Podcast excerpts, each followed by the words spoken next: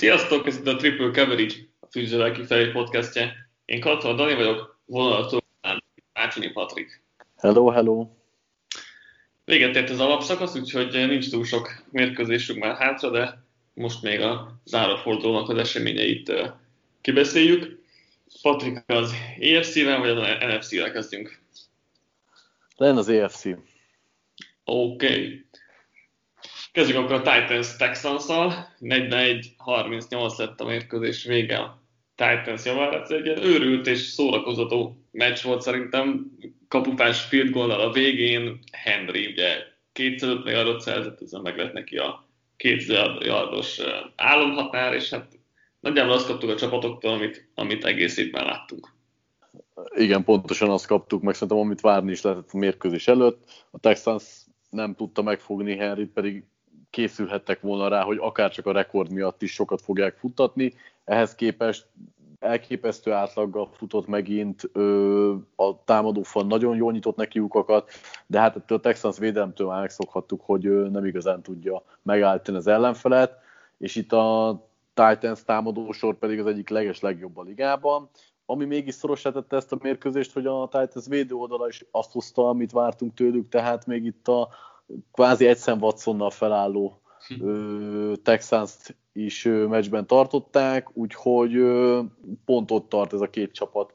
Szerintem, ahol lenniük kell, a Titans egy nagyon-nagyon brutál erős támadósorral rendelkezik, ahol ráadásul a passz és a futásnak az egyensúly az el van osztva, ellenben egy elég gyenge védelemmel. A Texans egy borzasztó védelemmel rendelkezik, és egy olyan támadósorral, ahol körülbelül csak az irányító van meg, most picit erősen fogalmazva.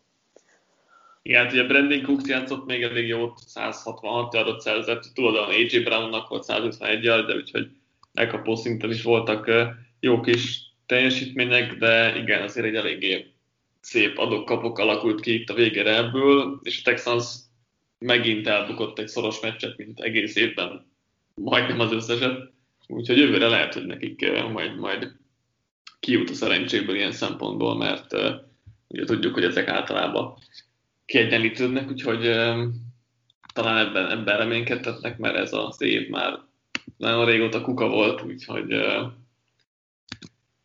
nem is tudom, volt-e értelme bármiért játszani, de legalább ugye Watson azért hozta az elit formáját.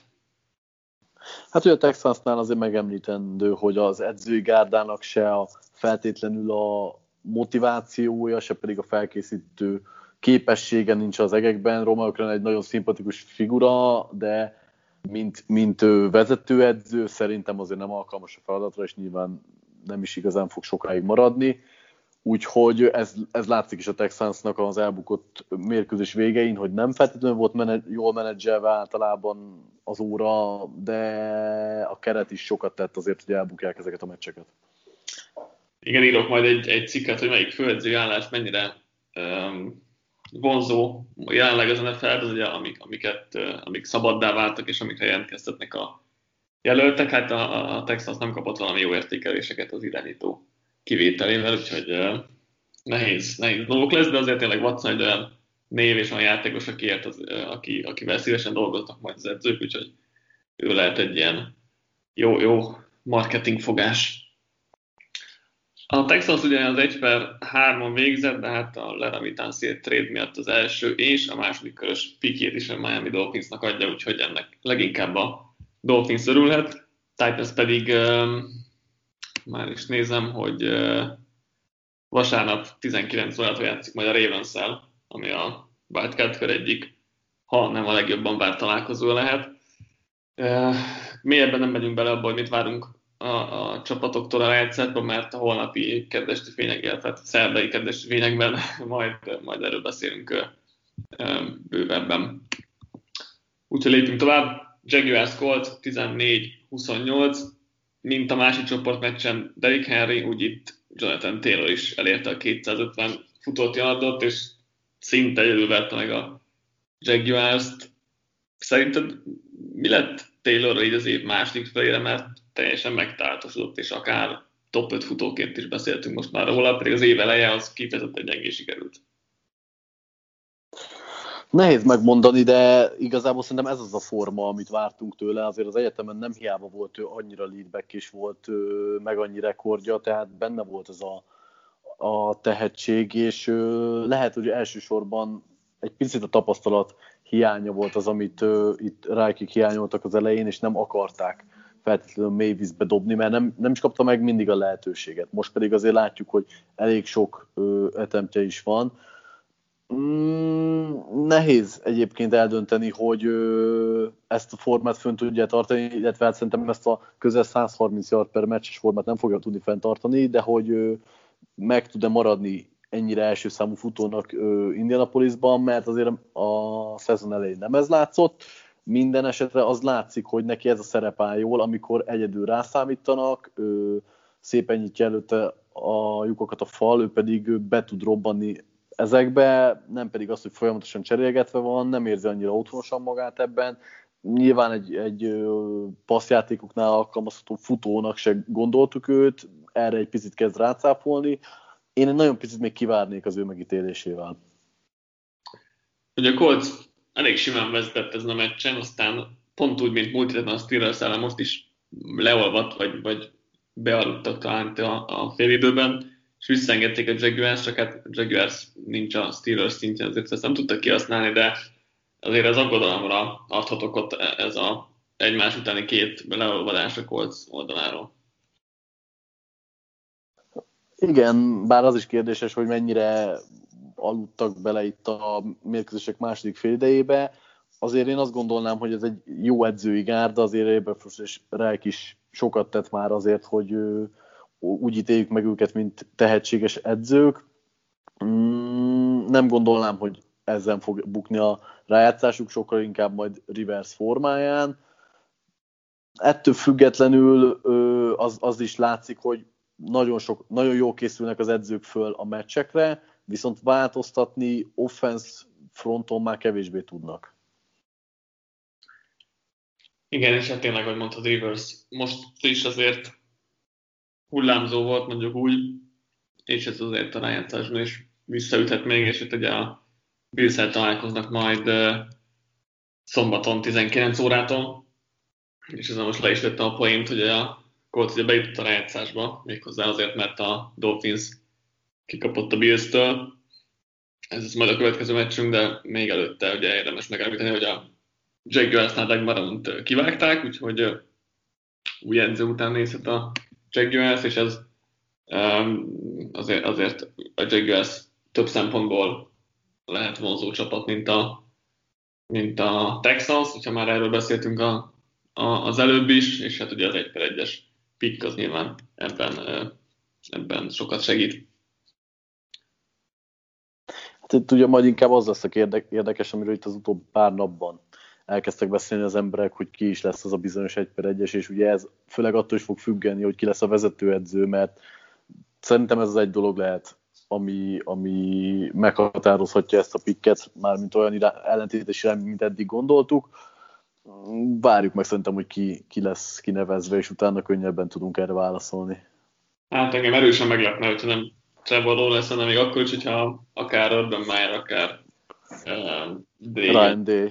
Igen. Hát engem abban az egy esetben nem lepne meg, ha végül Day lenne a befutó, és mondjuk Fields megnyerni a bajnokságot egy 5-6 TD-s meccsel, akkor azért az nagyon-nagyon felnyomná itt az árát. Ettől függetlenül akkor se tartanám jó ötletnek, de akkor már talán nem lepne meg annyira.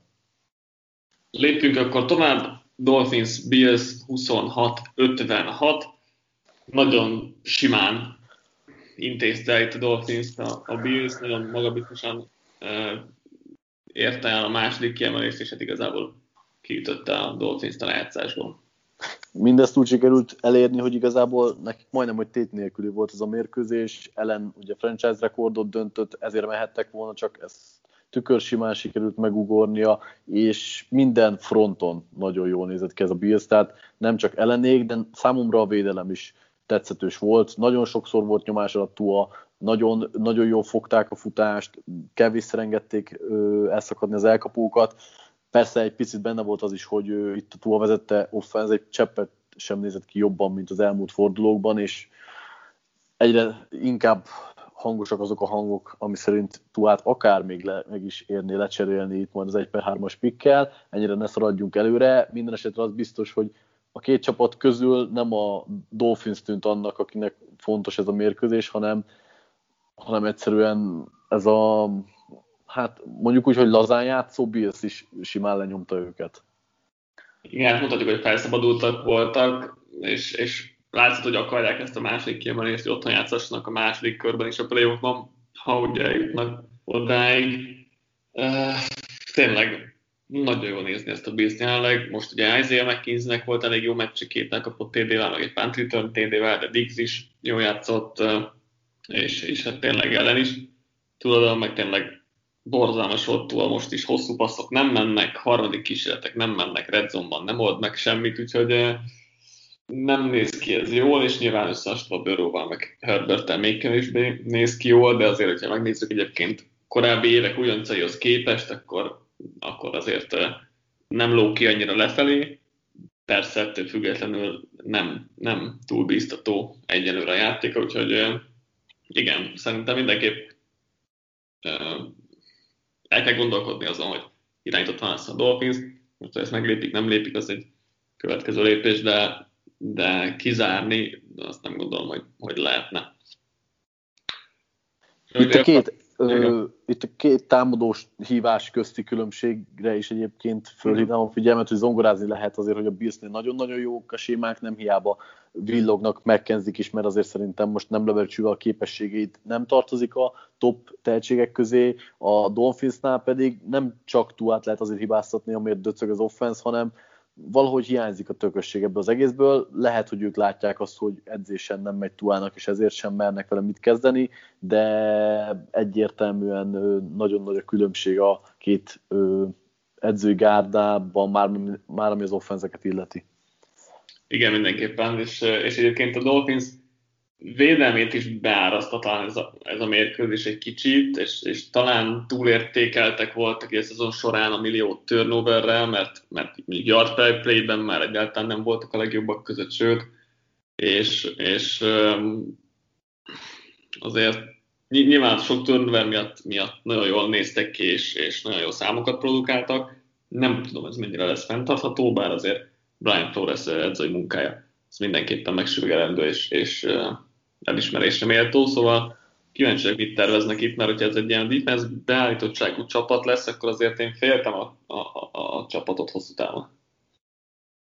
Mit gondolsz egyébként, hogyha Fitzpatrick tudja vállalni a játékot, akkor meg lehetett volna a meccs? Most tudom, hogy hülyén hangzik egy ekkora verés után, de lehet, hogyha nem megy el ennyire az elején a Bills, és mondjuk van bármi esély arra, hogy a Dolphins pontokat szerezzen, mert az elején teljesen halottnak tűnt a támadójáték, Fitzpatrickkal meg nem biztos, akkor lett volna esélye itt a Dolphinsnak? Hát jobb esélye lett volna, az biztos, de szerintem Fitzpatrick is dobott volna egy vagy két interceptiont, és oké, valószínűleg több pontot ott van a feltétlenül, 30 pont volt a különbség, oké, volt benne egy pick six, de szerintem túl nagy volt a különbség itt a két csapat között, hogy ezt egy Fitzpatrickkel meg lehessen fordítani, de nyilván jobb esélye lett volna a Dolphinsnak, mert ezt láttuk, hogy Tuával nem sikerül haladni egyszerűen. A Bills ugyebár, ahogy mondtuk, a Coltson játszik szombaton 19 órától, Dolphins pedig amellett, hogy a Texansnak az 1/3-as pickét birtokolja, 1/18 is az övé, és ugye a második körre nézzünk, ugye a 2/4 szintén a Texanstól, illetve igen, 2/4 a Texanstól, mert és utána ugye a 2/50, ami 18.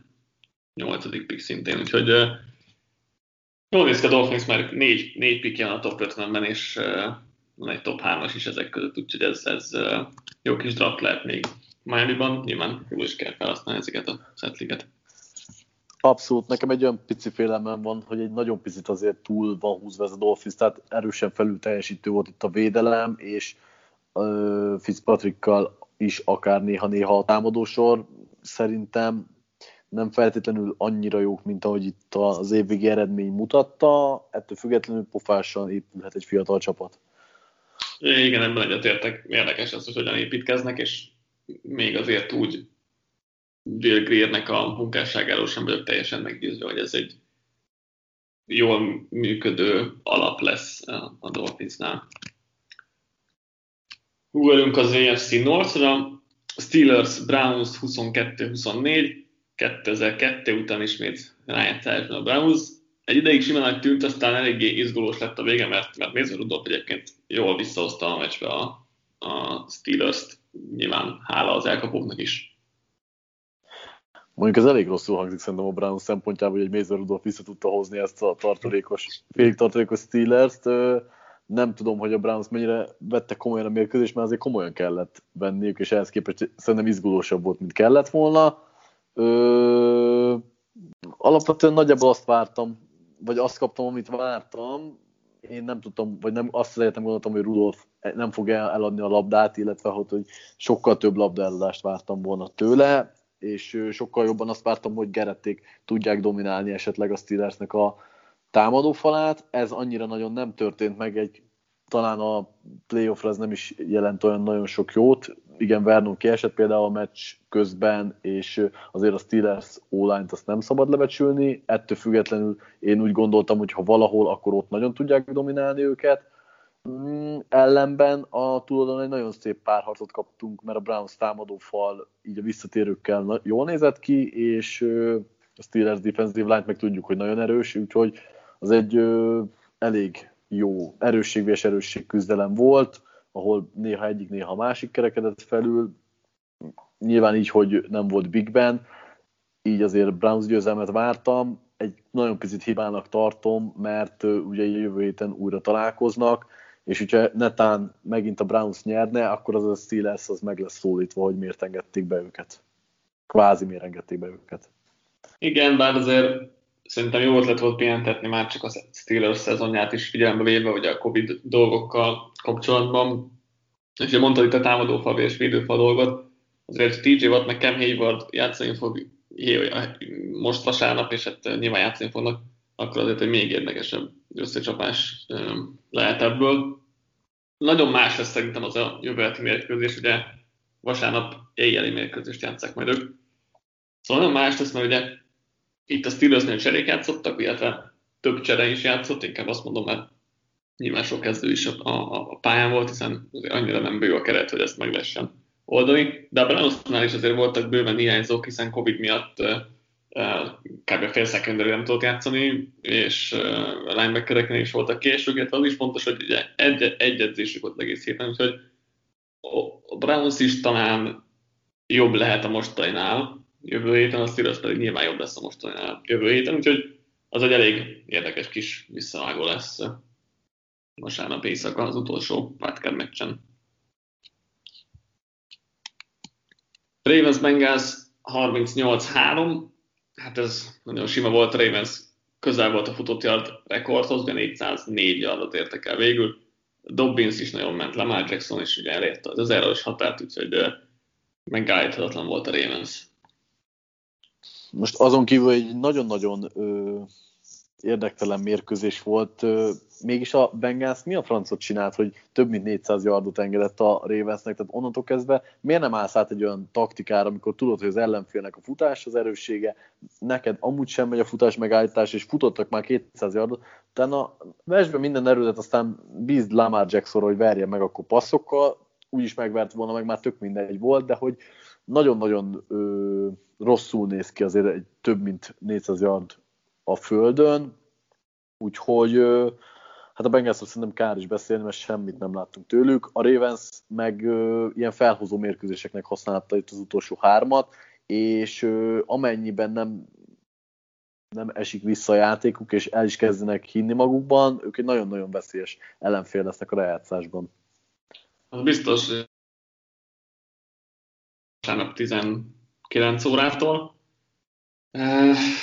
Ugye nem csak, tehát igazából a levegőben is meg tudta oldani a Lamar Jackson, mert dobott hosszú paszt Brownnak is, meg azt hiszem Boykinnak is, úgyhogy igazából, hogyha úgyis megvette volna a Bengalst a Ravens, és így is ment a játék, de nyilván azért ez elég csúnyán nézett ki. Bengals offense meg nyilván le volt nullázva, Allennek 21 passzából 6 volt sikeres, 48 yardért és 2 interceptionért, azért az szintén elég sokat mondó statisztika, de hát talán nem is érdemes már erről a mérkőzés csak magáról sokat beszélni, úgyhogy inkább azt lenne a kérdésem, hogy mi várható szerinted a Ravens-től, mert pár hete még azért a playoff is neccesnek tűnt, főleg itt a Covid-parák közepette, de azért évelején oda vártuk őket, mondjuk egy konferencia döntőbe minimum. Hol lehet ennek a csapatnak a helye az AFC erős sorrendjében?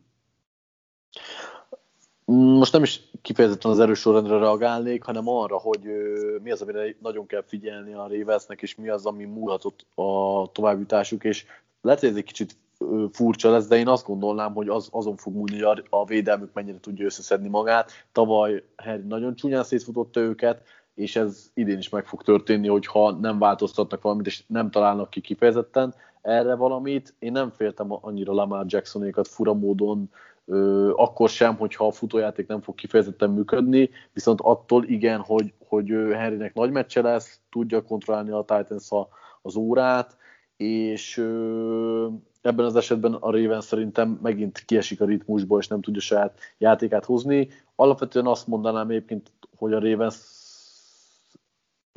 benne van a potenciál, hogy akár főcsoportdöntőt is játszon, de azt sem szabad, hogy megtévesszen minket, hogy itt most az elmúlt három fordulóban nagyon gyenge ellenfeleket könnyedén bedarált.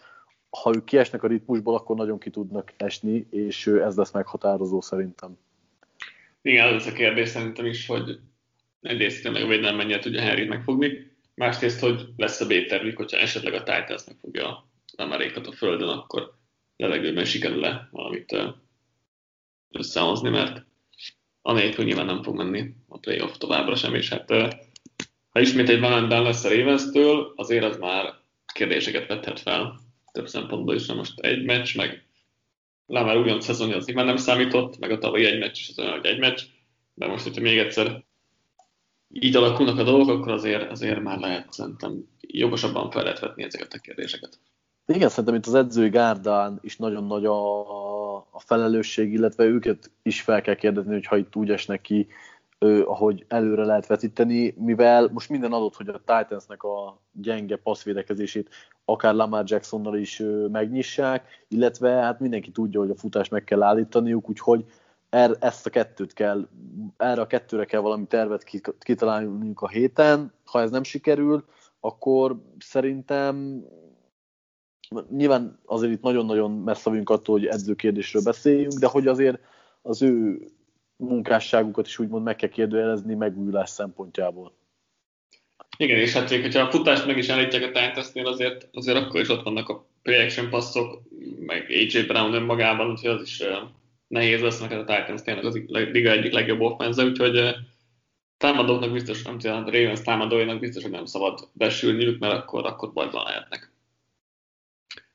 NFC-re akkor rátérve, értelme, akkor nézzük meg, hogy hogyan alakul pontosan a Rams és az AFC-ben, csak hogy tisztázzuk a dolgokat. Ugye első kiemelt volt a Chiefs, ez nyilván nem is változott, második a Bills lett, harmadik a Steelers, negyedik a Titans, ötödik a Ravens, hatodik a Browns, és hetedik ugye a Colts, úgyhogy így alakult, és a Dolphins maradt le végül 8. kiemeltként 10-6-os mérleggel a rájátszásra. És akkor most érünk az NFC-re. És kezdjük az NFC East-tel. Cowboys Giants 19-23. Ugye a Giants tudott ideiglenesen életben maradni ezzel a győzelemmel. És hát Jason Garrett ismét az utolsó fordulóban ütötte el a Cowboys-t a rájátszástól. Most kicsit más szerepkörben, mint az utóbbi élőben.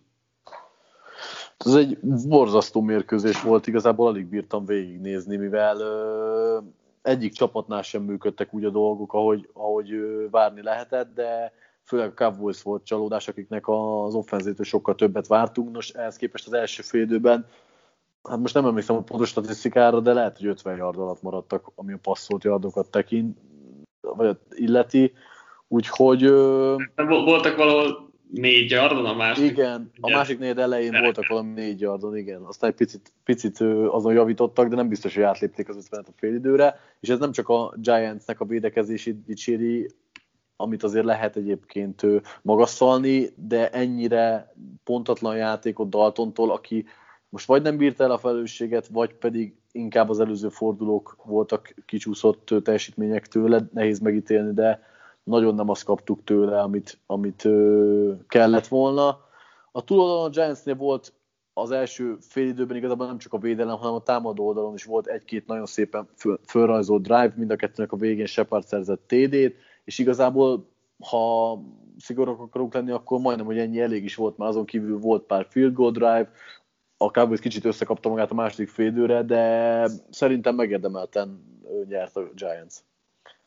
Igen, mindenképp ez a meccsen, de úgy egyik csapat sem érdemelt rájátszást egyébként szerintem, mert ez a meccs is elég borzasztó volt meg az egész szezon is, bár tegyük hozzá az egész NFC East-től, azért ez igaz is. Nem tudom, tényleg Daltonnak most már ez egy playoff meccs volt, lehet az volt a probléma, mert igazából ez egy olyan meccs volt, hogy kikapnak, akkor mehetnek haza, hogy nyernek, akkor még akár tovább is juthatnak. De hát volt 5 drop az elkapóktól, meg Kárti nem challenge-elt, meg egy olyan esetet, amit valószínűleg megnyert volna, és akkor elég lett volna egy field goal a végén. Sok tényezős volt tényleg ez a Cowboys vereség, de azt is hozzátehetjük, hogy Giantsnek a támadóban jobban játszott, mint általában, és nem annyira sikerült odaérni Daniel Joneshoz, aki egy korrekt meccset lehozott, talán nem volt igazán hibája. Aztán az interception egy drop, vagy egy felpattan labdában volt. Nem volt meggyőző Giants sem, a Cowboysnek még kevésbé. Abszolút egyetértek, és igazából az rég rossz, hogyha már Daniel Johnson azt kell kiemelni, hogy nem volt végre nagyon sok eladott labda, illetve nem volt egyértelmű olyan hiba, ami az ő számlájára írható, de ezen kívül nem nagyon tudta mozgatni a láncokat, és feltétlenül egyébként az edzőket sem dicsérném offenz oldalon, mert nem láttam potenciált abban, hogy hogyan tudnák előreadni. Mondom, az a két drive korrektű föl volt rajzolva, de azon felül nem sokat mutattak. Volt még egy érdekes jelenet, ugye itt a végén, amikor Gálmen megszerezte a first down-t, majd pedig fumblizott, és utána elég érdekes módon kotorta össze a labdát. Nehéz volt ugye azt már visszafújni azt az esetet, de elsőre a Cowboys irányába mutattak a bírók, majd még a pályán megváltoztatták, utána pedig már szerintem nem lehetett azt megcsavarni, de a Giantsnek majdnem sikerült leadnia még ezt. Hát voltak itt érdekes momentumok, mint amikor Jalen Smith a Giants centerének, azt hiszem, vagy nem is tudom, amelyik játékosának ugrált a feje előtt, hogy nem is tudom, mi történt, meg ugye volt egy ilyen zidános megfejlés is, nem egyszerűen, hogy paprikás volt a hangulat, de nem adott hozzá a meccs színvonalához feltétlenül. És beszélünk előbb a másik NFC East meccsről, és akkor utána értékeljük az egész csoportot így az évre.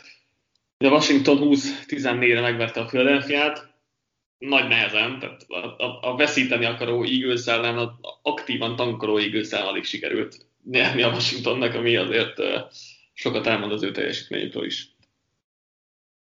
Hát igen, egyik csapatot se tudnám dicsérni, az Eagles-től nem igazán volt szimpatikus ez a látványos tankolás, mert azért ilyet ritkán látunk, persze benne van az, hogy már nem teljes gőzzel mész, meg nem feltétlenül akarod annyira a győzelmet, de ez mostán egy picit látványosabbra sikerült, mint kellett volna.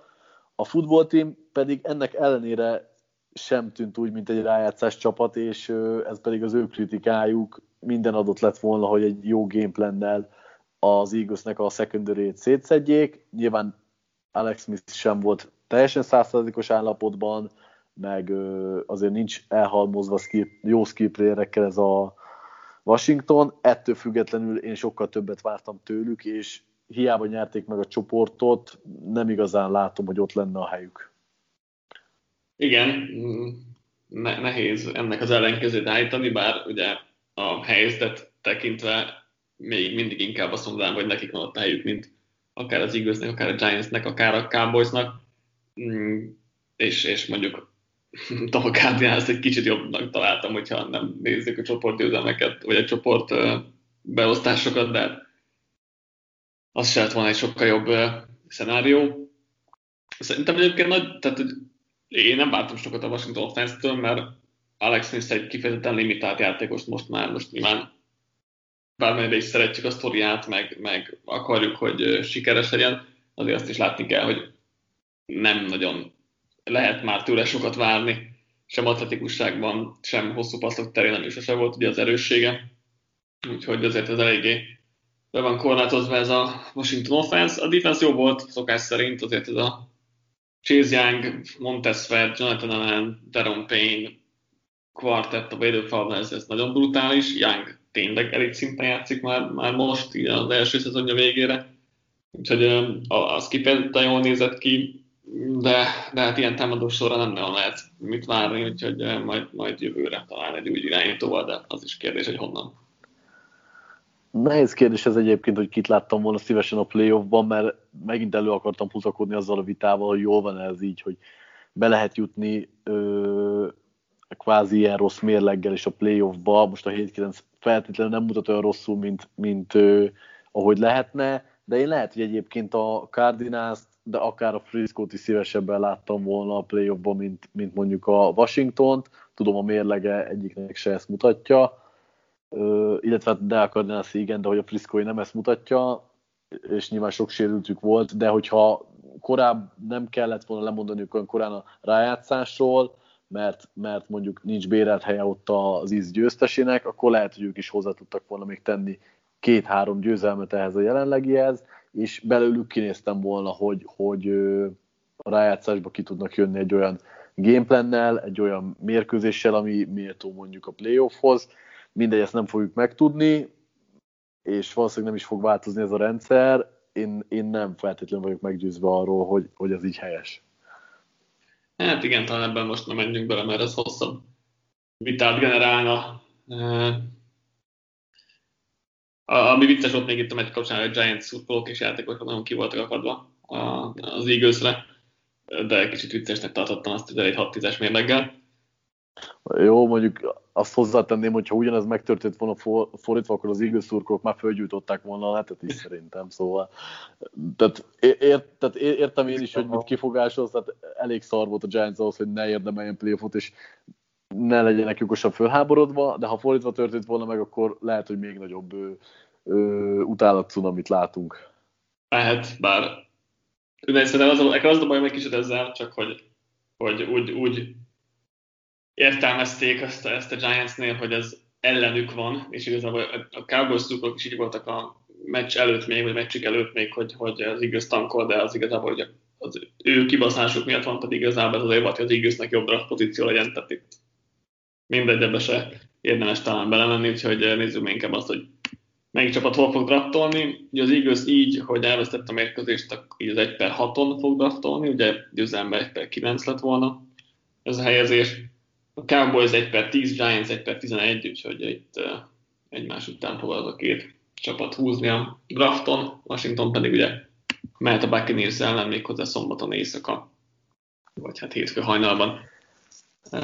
Az egy előre, vagy egy elsőre talán simán tűnő mérkőzés lehet, de hát meglátjuk mi alakul ki belőle.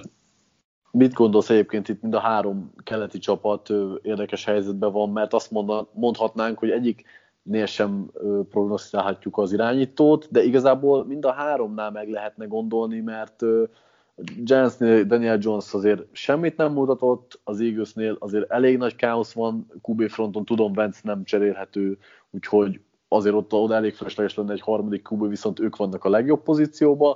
A Cowboysnál meg azért szintén itt fölmerülhet, hogy ha van valamikor lehetőségünk Dalkot lecserélni, akkor lehet, hogy annak most jött el az ideje, még hogyha nyilván a sérülés miatt az nem is feltétlenül indokolt, de lehet, hogy ennyire rossz egyikőjük sem lesz, hogy ilyen jó pozícióban legyenek. Hát, Cowboys szerintem kizárhatjuk, mert Deckert nem fogják elengedni, tehát az engem nagyon-nagyon meglepne, hogyha ott irányító után próbálnának nézni. Az igaz nem lepne meg feltétlen egyébként, tehát most el tudom képzelni Rosemanből, hogy akkor azt mondja, hogy jó, benyeljük Wentz-nek a szerződését, meg általában Wentz is hajlandó tenni azért, hogy elcserélhessék, ami mondjuk kicsit meglepne, hogyha tényleg lemondani itt milliókról, de állítólag erről is van szó. Azt nem zárom ki egyébként, hogy igaz irányzót fog beaktalni, nem mondom, hogy valószínű, de nem is zárnám ki, hogyha tényleg a top 3-ból valakit meg tudnak szerezni. Furcsa lenne nyilván, de kizárni nem zárnám ki. Giantsnél szerintem ők mennek tovább Daniel Jones-nal. Itt lenne talán a ez egy legit kérdés, hogy akkor ők húzzanak-e, vagy mi mit csinálnánk helyükben. Szerintem nem fognak, de nem mondom, hogy hülyeség lenne, ha irányítót vinnének. Az a baj, hogy azért a top 3-ra ők se esélyesnek igazából, és akkor ott lehet halászni a Lance-ek és meg Jones-ok és Kyle Trask-ek között. Nem tudom azzal mennyire vannak előrébb így hirtelen. Ugye Washington meg lehet, hogy 1 per 19-en fog húzni, illetve ha kikap a Buccaneers-t, akkor biztos, hogy 1 per 19-en fog majd választani. De nyilván nem menjünk előre, mert ők még arra készülnek, hogy nyerni fognak. Lépjünk tovább. Cardinals, Rams 7-18. Tyler Murray sérülésével egy EAFVS CFL irányító csata lett, ugye Wolford és Stravelernek a csatája, és hát szerintem, vagy számomra az derült ki ebből a meccsből leginkább, hogy McVay egy sokkal jobb edző Kingsbury-nél. Na, elloptad az én tékemet, és ugyanis körülbelül pont ez az egy dolog, amiről akartam beszélni itt a meccs kapcsán, hogy csak az derült ki, hogy McVay sokkal előrébb tart itt a profi NFL szintű, hát akár csapat, de főleg támadások építésében. Kingsbury-vel kapcsolatban egy picit lejjebb vannak most már az elvárásaim, és lehet, hogy az ő rendszere mégsem annyira adoptálható az NFL-be. Minden esetre a két irányító között nem kellett volna, hogy akkora különbség legyen. Itt most nem tudás azt mondani, hogy egyikük sem feltétlenül NFL szintű irányító, mint ahogy be is harangoztad. Csupán az döntött a két csapat között, hogy az egyiknek az edzője képes volt még egy ilyen irányító alá is egy olyan rendszert tenni, amivel időnként egy picit tudtak haladni, és hát nem tudom, tényleg azok után hiányoljam el a Cardinals rájátszásból, amit ők is időnként mutattak. A potenciáljukról beszélhetünk, hogy az tényleg hatalmas, csak lassan el fogok jutni odáig, hogy nem lesz elég az, hogy mindig megemlítjük, hogy nagyon nagy a potenciál ebben a csapatban, nagyon a potenciál Kyler Murrayben, de valahogy nem jön ki. Igen, most talán nem elég az időpont, de gondolkodtam már egy ilyen Cardinals cikken, vagy Kingsbury cikken, lehet, hogy a holt azonban fogom ezt most már csak megejteni, mert most inkább nyilván a rájátszásra koncentrálom majd, de igen, azért itt több problémát fel lehet fedezni Kingsburyvel, talán erre majd akkor kitérek hosszabban, írásos formában. Szerintem ráadásul az eredmény az még kedvező is volt a Cardinalsnak, mert az egyetlen TD-t úgy szerezték, hogy Wolford az első passzában interception dobott a saját redzónyában, és akkor egyébként sikerült egy touchdown szerezni, de kemény körsz, ugye fumble-zött az ellenfél egy yardosán, tehát ott is pontoktól mentette meg a Cardinals, bekapott pontoktól mentette meg a Cardinals. Szerintem Wolford a körülményekhez képest, az elváráshoz képest rendben volt, futkározott is. Tetszett, hogy volt egy mobilis irányítója McVaynek, bár azért sokat volt nyomás alatt, de Goffal nem tudom, mennyire lett volna jobb egyébként az offense.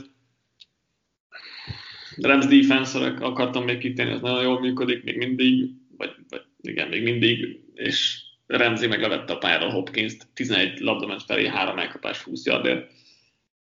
Nem túl jó teljesítmény Hopkins-tól, de hát ezért a liga egyik legjobb cornerback-e Jalen Ramsey. Igen, és nem csak Ramsey, hanem úgy overall egyébként a Rams védelem szerintem rendben van. Itt majd a rájátszásban is ugye arról lehet beszélni, hogy Goff olyan teljesít, mert szerintem a védelmük hozzá fogja tenni azt a pluszt, ami kellhet. Nyilván McVay a lehetőségeihez mérten fel fog készülni. Nem tudom, itt most Goff már teljes mértékben készen fog állni a meccsre? Elvileg igen, meg meccs, tehát most ez alatt a meccs alatt is már egész jól nézett ki, hogy dobálgatott az oldalon mellett, vagy a meccs előtt, de elvileg ő fog kezdeni, igen. Vagy hát készen fog állni, gondolom ő is fog kezdeni, mert azért meglepne, hogyha Wolford játszana, még ha nem is őben biztos, hogy nem lenne jobb a szinte meglepetés erejével menni a Seahawks ellen. Mert ugye a Rams a Seahawkson fog játszani, méghozzá szombaton a 22 órás sávban. Az olyan is egy érdekes csata lesz, ugye idén harmadszor eddig 1-1 a mérlegük, Cardinals pedig 1/16-ra fog választani egész pontosan. Ugye ez a mérkőzés eldöntötte, hogy a Rams ugye ott lesz a playoffban, a Cardinals nem lesz ott, és a Bears is ott lesz a rájátszáson, attól függetlenül, mint tetszottak a Packers-el, és hát 35-16-ra ki is kaptak Rangers-éktől, ezzel ugye a Packers-be biztosította az első kiemelés, de annyira a Bears sem szomorkodhat így, hogy meg lett a playoff. Nem bizony, bár a mutatott játékuk itt az utolsó fordulóban megint csak nem volt annyira meggyőző, talán az első két drive-ot leszámítva.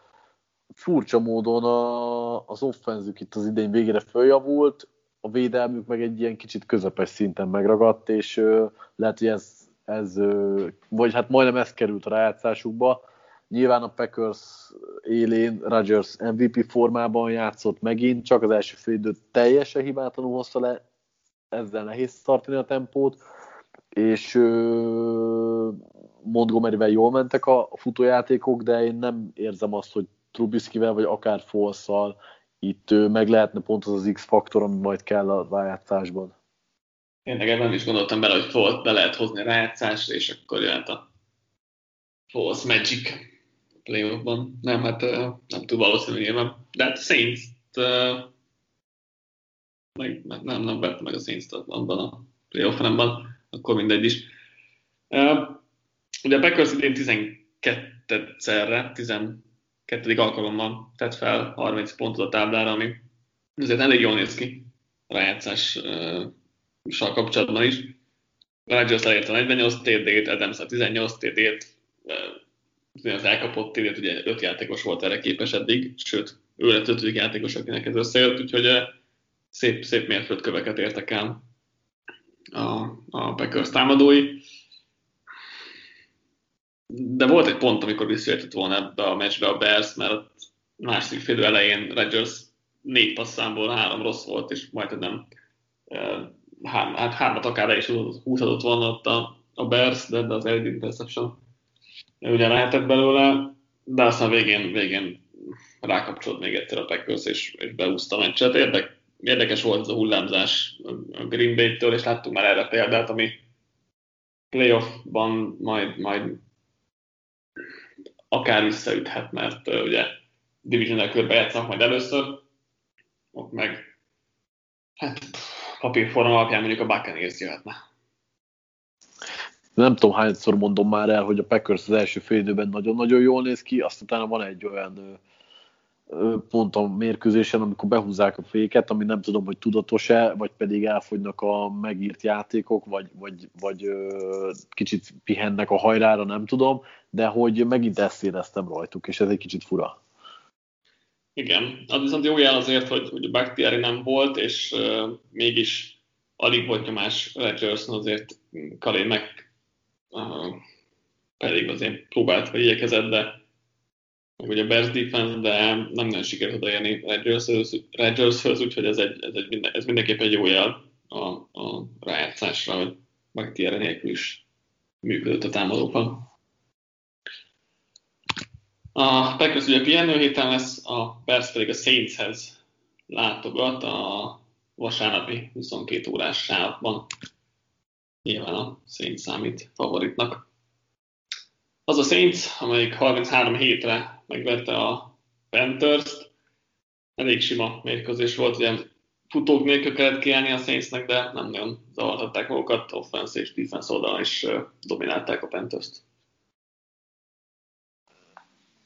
Igen, bár szerintem ez inkább a Panthersnek a kritikája, mint a Saintsnek a dicsérete, mivel nem feltétlenül láttam azt a dinamizmust a játékukban, ami majd a rájátszásban kellhet. A védelmük egyébként újra jobban nézett ki, most egy-egy drive-ot leszámítva. Nem tudom, hogy már csak én látom ilyen borúsan Breeze jövőjét, de valahogy nem látom benne azt a pluszt, ami átlendíteni az előző körökhöz képest, vagy az előző évekhez képest ezen a körön, és nekem az egyik, ha van olyan párharc, ahol upsetet látok, akkor az ez. Berszellen? No. Igen, igen. No. Én nem látom azt, hogy Trubiskyékben meg lenne annyi pont, hogy vagy fel tudnak tenni annyi pontot szerint defense ellen, hogy az elég legyen.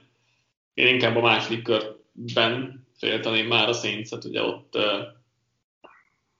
vagy a Seahawks, vagy a Buccaneers jöhet papírforma szerint. Ott már azért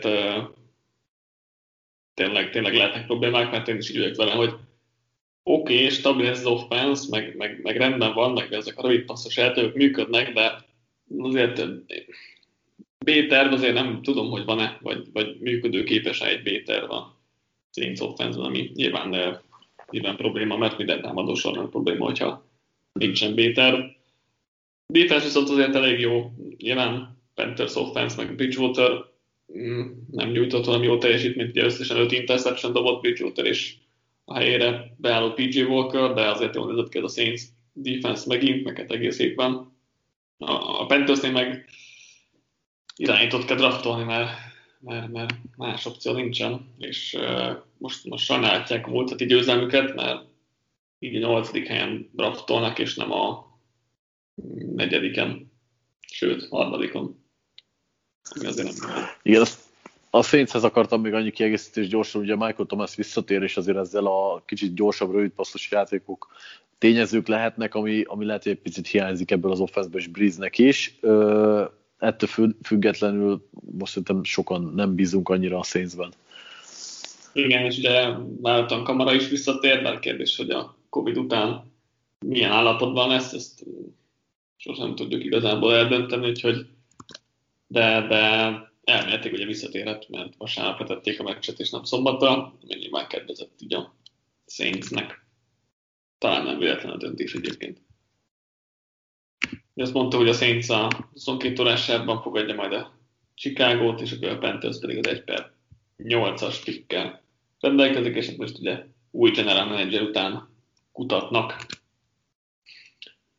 Seahawks 49ers 26-23, hát az elég gyenge mérkőzés volt, és a Seahawks offense-el elég nagy gondok vannak. Az első 45 percben alig tudtak valamit csinálni, 7 drive-ból 6 pontot értek el, és igazából a 2 field goal drive-on kívül 5 drive-ból 0 yard jött össze, ami elég csúnyán néz ki. Te meg tudod fejteni egyébként, hogy mitől van ez a hatalmas visszaesés? Mert én egyszerűen nem jövök rá, hogy mi lehet. Most nyilván nem feltétlenül ugyanazok a játékhívások, mint az év elején, de valahogy nem érzem azt a cheat Wilsonban sem, ami ott a szezon elején volt rá jellemző, valahogy az elkapói sincsenek teljesen tisztán annyira, a futójáték nem támad föl, bár azt azért talán annyira nem bánjuk, de hogy visszatérjen az a filozófia teljesen, úgyhogy egyedül annak köszönhetik, hogy ott vannak a playoffba igazából ilyen jó mérleggel, hogy viszont a védelmük az hatalmasat javult. Nyilván ugye itt a Pestrás és Adams feléledése és Adams visszatérése sokat segített rajtuk, és hát ettől függetlenül is nehéz azt mondani, hogy ők mondjuk itt konferencia döntő esélyesek, mert én tovább is azt mondanám, hogy inkább egy közepes védelem, és a Super Wilson nélkül ez kevés. Igen, a kérdésedre nem tudok válaszolni, és én is ezt akartam nagyjából tőled kérdezni, hogy mi lehet itt a Seahawks offense-ben, nincs ezt tudom megfejteni. Nyilván benne van, hogy a védelmek máshogy állnak hozzájuk, és ugye sok cover 2-es játékot játszanak, de ezért ez sem magyarázat mindenre, mert az, hogy hosszú játékok nem működnek, az nyilván részben ennek köszönhető, de ez elég impotens az egész offense, nem tudok jobb szót rámondani. Nyilván támadófalban is voltak sérülések, játékhívások sem néznek ki olyan jól, de nem tudnék így pontos diagnózist adni egyenlőre erre a Seahawksra, ami probléma és mindenképp aggasztó, mert nem, tényleg én sem látom, hogy tudják felvenni a versenyt a Packers-szel, akár a Saints-szel, akár a Buccaneers-szel, vagy jó, a Rams-szel nem jó kiki meccset fognak játszani, de ott sem mondanám fixen, hogy esélyesebbek, pedig ugye otthon játszanak, úgyhogy nehéz. A Seahawks defense meg engem egyáltalán nem győzött még meg, azért csak gyenge támadósorokán játszottak itt az utóbbi, nem tudom, 5-6 hétben. Nem vagyok túl bizakodó ezzel a Seahawks-szal kapcsolatban, aztán nyilván lehet, hogy jön egy Wilson Magic, és akkor behúznak két meccset, de egyelőre nem vagyok túl bizakodó ezzel kapcsolatban. Fortnite-nél meg igazából itt akartam kiemelni, hogy az edzői kar az a legjobbak között van a ligában, ennyi sérüléssel is korrekt játékot tudnak hozni, de hát nyilván ennyi sérüléssel nem tudnak igazán jó teljesítményt rakni az asztalra, de az látszik, hogy mind Shanahan, mind Salah tanárban és edzők, és hát úgy néz ki, hogy Salah el is fog ugye menni főedzőnek valahová.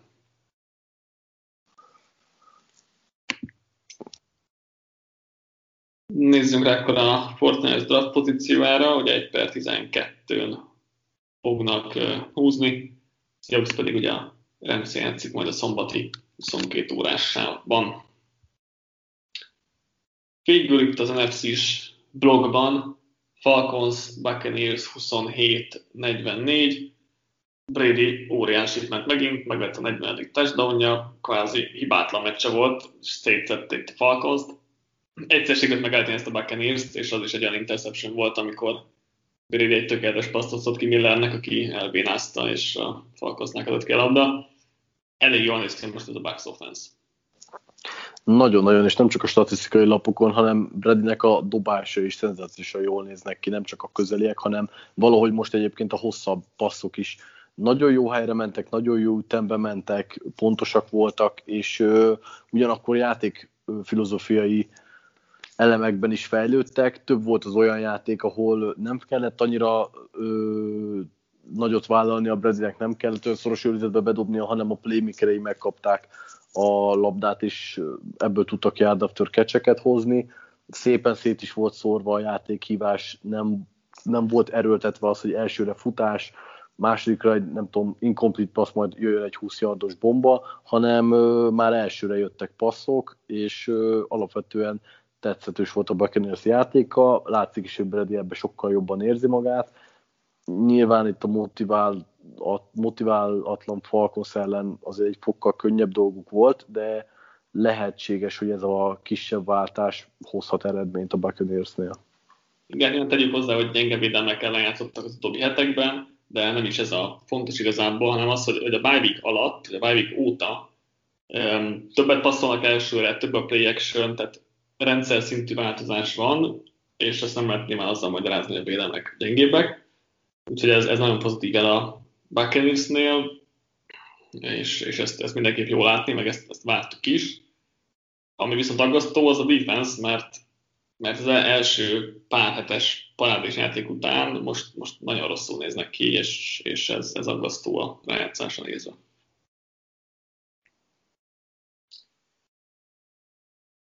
Offense-ra még visszakanyarodva, ugye Evans megszerezte a rekordot, viszont utána egyben megsérült, és nem tudni, hogy játszhat-e, most elveg optimisták a Buccaneersnél, de még necces.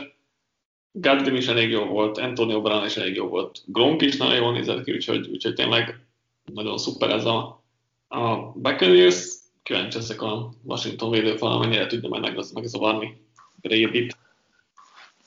Hát igen, ugye itt az lesz a legnagyobb párban, hogy a támadófal mennyire fogja bírni, mert egyébként a támadófal is jól néz ki a Buccaneersnél, lehet, hogy nevek alapján ugye nem olyan jók, mint a skill playerek, de ettől függetlenül jó munkát végeznek, és hát amit te is kiemeltél, arról akartam beszélni, hogy lehet, hogy kiesett Evans, de Godwin és Brown viszont előrelépett az év elejéhez képest, és lehet, hogy alapvetően a pályán ők inkább olyan VR-ek, akikre Brady jobban tud építkezni.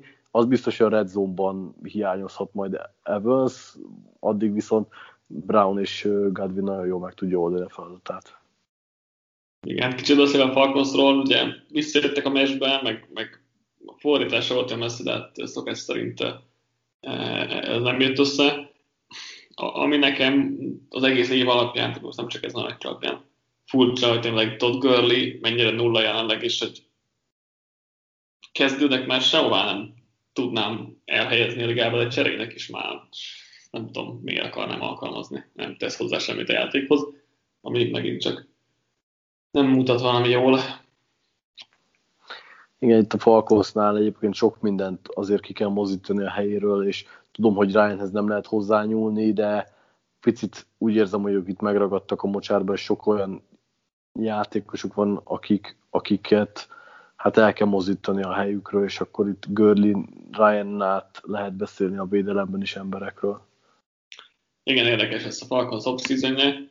Ugye új edzőt és generálmenedzsert is keresnek, és egyben 4-re fognak draftolni, ahol akár még bent lehet top 3 irányító egyike, ami azért csábító lehet, bár én még mindig úgy vagyok vele, hogy Ryan 2 évig mozdíthatatlan, ezért szerintem idén nem fog a Falcons QB-t húzni, de lehet nem lesznek ilyen jó helyzetben, ugye ahogy beszéltünk már erről más csapatoknál is. Buccaneers pedig szombat éjszaka játszik a Washington ellen, és hát ők az esélyesek idegenben is. Utána pedig akár jöhet egy Packers, vagy akár jöhet egy Saints elleni mérkőzés. Melyiktől féltenéd jobban a Buccaneers? Saints-től jártuk, már 2-szer kikaptak, Packers-t egyszer elverték, de hát az nyilván nem tudom, mennyire megismételhető performance. Nagyon jó kérdés, hát a Packers-től félteném őket jobban, még annak ellenére is, hogy a Saints tényleg 2-szer elverte őket. Jobban érzem azt, hogy Brady mentális fölénye ki tudna jönni ellenük, mint a Packers ellen. Érdekesen Saints-től jobban féltem őket, mert ugye a Saints otthonába kell menni dómba, és matchupok szempontjából nem nézett ki valami jól az a két mérkőzés a Buccaneers oldaláról. Lehet a Packers-en jobb esélyeket adnék nekik, de ez kiderül attól függ, hogy a Seahawks és az Adam Smith fog játszani a másik wildcard mérkőzésen, hogy akkor hova kell utazniuk, nyilván feltéve, hogy egy heten megverik a Washingtont. Volt még 4 tét nélküli mérkőzésünk, felsorolom az eredményeket, és akkor ha valamelyikhez hozzá akarsz fűzni, akkor nyugodtan. Vikings-Lions 37-35, Raiders-Broncos 32-31, Chargers-Chiefs 28-21, Jets-Patriots 14-28. Hát egyedül talán a Vikingsnál emelném ki újra Justin Jeffersont, ugye, aki Randy Mossnak megnőzött a rekordját, valamint ugye az újonc rekordot is a Vikingsnál, úgyhogy róla mindenképpen érdemes beszélni, de talán a többi csapatról és párharcról annyira nem érdemes megemlékeznünk. Igen, nem is a mérkőzésekről, inkább így kicsit kitekintve a holt szezonra, hogy ugye Herbertnek parán, és újonc szezonja volt, 4 győzelmet szerzett a végén. Kérdés, hogy ez jelente bármit Antonin munkásságának, vagy munkásságával kapcsolatban meg akarják-e tartani, vagy nem. Nyilván ma holnap kiderült, tehát lehet, mikor már ezt meghallgatjátok, már nem lesz aktuális a kérdés. De ugye nem hosszabbítanak Antoninnál. Van egy kicsi félelmem azért, így, hogy végül egy ilyen mérleget értek el, de nagyon nagy hiba lenne. Szerintem, nem tudom, hát nyilván szerintem is hatalmas hiba lenne. Most egy pici pillanatnyilag félek tőle, hogy mégis marad. Igen, ugyanez. Még egy Jets Patriotsnál gondolkodtam azon, hogy Newtonnak végre volt egy ismét volt egy jó meccs, elkapott idéje is volt, mégis azért valószínűleg távozik évvégén, Darnold pedig megint felemás volt a szépen teke és nagy hibái. Nálam nagy kérdés, hogy maradni fog-e. Az viszont már biztos, hogy Adam Gase-t kirúgta a Jets. Egyébként azt jegyezném meg itt, hogy a Patriots azért egy borzasztó irányító teljesítménnyel egész évben egész szép mérleget érte el, úgyhogy mindenképpen dicsérném az edzői stábot, és hát rettegett a liga, hogyha egy közepes vagy egy közepesnél jobb QB-t fognak szerezni, akkor azért újra rájátszás csapat lehetnek. Nézzünk meg gyorsan, hogy ki hol fog draftolni ezek közül a csapatok közül. Jets 1/2 lesz, Lions 1/7, Broncos 1/9, Chargers 1/13, Vikings 1/14, Patriots 1/15, és hát a Chiefs nyilván első kiemelt, úgyhogy ő 28. hely alatt biztos, hogy nem tud draftolni, de nyilván nem is ezen jár az agyuk jelenleg. Ellenben arra vagyok kíváncsi ezek, hogy a Chiefs meg lehetne fogni a rájátszásba, és ki lehet erre a legveszélyesebb. Te is a Bills-t gondolod, mint én, vagy valaki mást? Hát nyilván ugye a mutatott forma azt mondatná, hogy a Bills lehet erre képes. Én mégsem érzem annyira a Bills-ben azt a potenciált, hogy ők meg tudnák verni őket. Én azt mondanám, hogy a Titans lehet az, aki a Chiefs-et képes lehet. Sokáig lent tartják Mahomes-t a pályáról, nagyon sok pontot föl tudnak tenni nekik. Nyilván a védelmük az ultra brutális sebezhető Mahomesik ellen, de hogyha egy picit jobban összeteszik a gameplant, és tényleg az van, hogy 10-11 perces drive-ukat vezetnek akár sok helyenri futással, akkor el tudom képzelni, hogy egy pontháborúban ők győzedelmeskednek, ugyanis eddig igazából azt láthattuk, hogy a Chiefs-et, hogyha valaki meg akarta fogni, akkor nagyon sok pontot kellett föltennie, a Titans erre képes, és tudom, hogy a védelmükkel kapcsolatban neked is hasonló, vagy még rosszabb aggáid vannak, mint nekem. Én úgy gondolom, hogy az offense felépítés egy kicsit optimálisabb a Chiefs ellen, mint a Bills-é. Érdekes,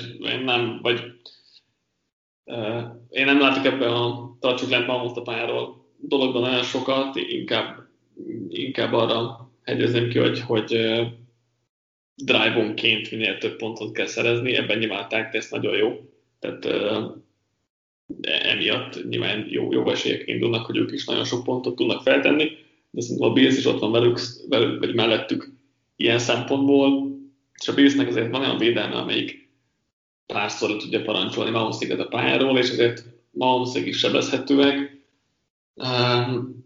főleg, hogy azért a Bills tényleg ezt a cover 2-es védekezést használja, és ezért ebben néha beletörik a Chiefs-nek a bicskája, úgyhogy én nem várom, vagy nem örülnék, ha egy Bills-Chiefs EFC döntő lenne, és már készülök a Bills oldali verrangozóra, hogyha ez így alakul. Úgyhogy én ott a Bills-ben bízok idején, hogy be tud jutni a Super Bowl-ba. Mármint a Bills-nek fog szurkolni? Igen, egyébként. Én most Bills fan lettem erre a playoffra szerintem. Nyilván a Chiefs nagyon szeretem, meg Mahomes Isten, meg Andy Reid-et is imádom, meg tényleg nagyon szeretem a Chiefs játékát, tehát nehéz az ellenük szurkolni, vagy nem is tudom, hogy mondjam, mert általában mellettük teszem a vokson, vagy nekik szorítók, de ez a két csapat szerintem parádésen játszik, és szeretem az ilyen hát nem underdog, mert azt nem mondanám, de hogy alacsonyabbra induló és meglepetést okozó csapatokat, és ebben a Bills most azért nagyot mehet idén. Na, ennyi volt akkor az összefoglaló adásunk. Holnap megy ki a Chester Bálint és Patriknak az adásról elkezdik az összes csapatot átbeszélni, és a legrosszabb 8-szal kezdtek, ugye? Jól emlékszem. Így van, igen. És akkor az fog kimenni holnap, és akkor ugye felveszi a kedvesti fényeket kedden, és az valószínűleg szerdán fog csak kimenni a vágás miatt, úgyhogy ez a biztos podcast folyam a hétre. Az oldalon pedig jövünk még All Pro csapattal, off-season rankinggel, Super Bowl rankinggel, és pénteken a Jósdával is, úgyhogy azt meg már nagyon várom ki, mit fog jósolni itt a rájátszásra. És hát nyilván várjuk Anthony Lynn kirúgását, mert jó lenne a Chargers-t is felemelkedésbe látni a következő években. Hát köszi Patrik, hogy megint itt voltál, és egész évben végigvettük az összes mérkőzést igazából, de hát nyilván összefoglaló podcastek nem fognak elmaradni a rájátszásban sem. Kevesebb mérkőzést fogunk most már kibeszélni, de hát kedvesti fényekben is beszélünk most még ezen a héten is a találkozókról, úgyhogy mindenkinek jó szurkolást a playoffra. Jósdát majd csekkoljátok, és ti is küldjétek el a várakozásaitokat a legközelebbi találkozásig. Sziasztok! Sziasztok!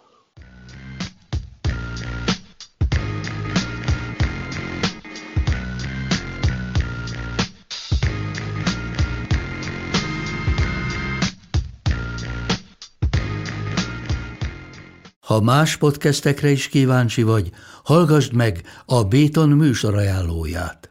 El tudod képzelni, hogy a podcastet, amit éppen most hallgattál, fél év múlva már a mesterséges intelligencia generálja? Mi sem. De ha érdekel, eljött-e már a gépek lázadása? Hallgass bele az Embertelen Podcastbe. Orsós Lajos vagyok, a műsor házigazdája. Egyelőre még élőben. Egyelőre. Fedezzük fel együtt, hogyan ismerkedik, randizik, mesél és vitatkozik Betty és Péter, két teljesen mesterséges intelligencia. Lajos, a podcast címét mond még egyszer, léci. Oké.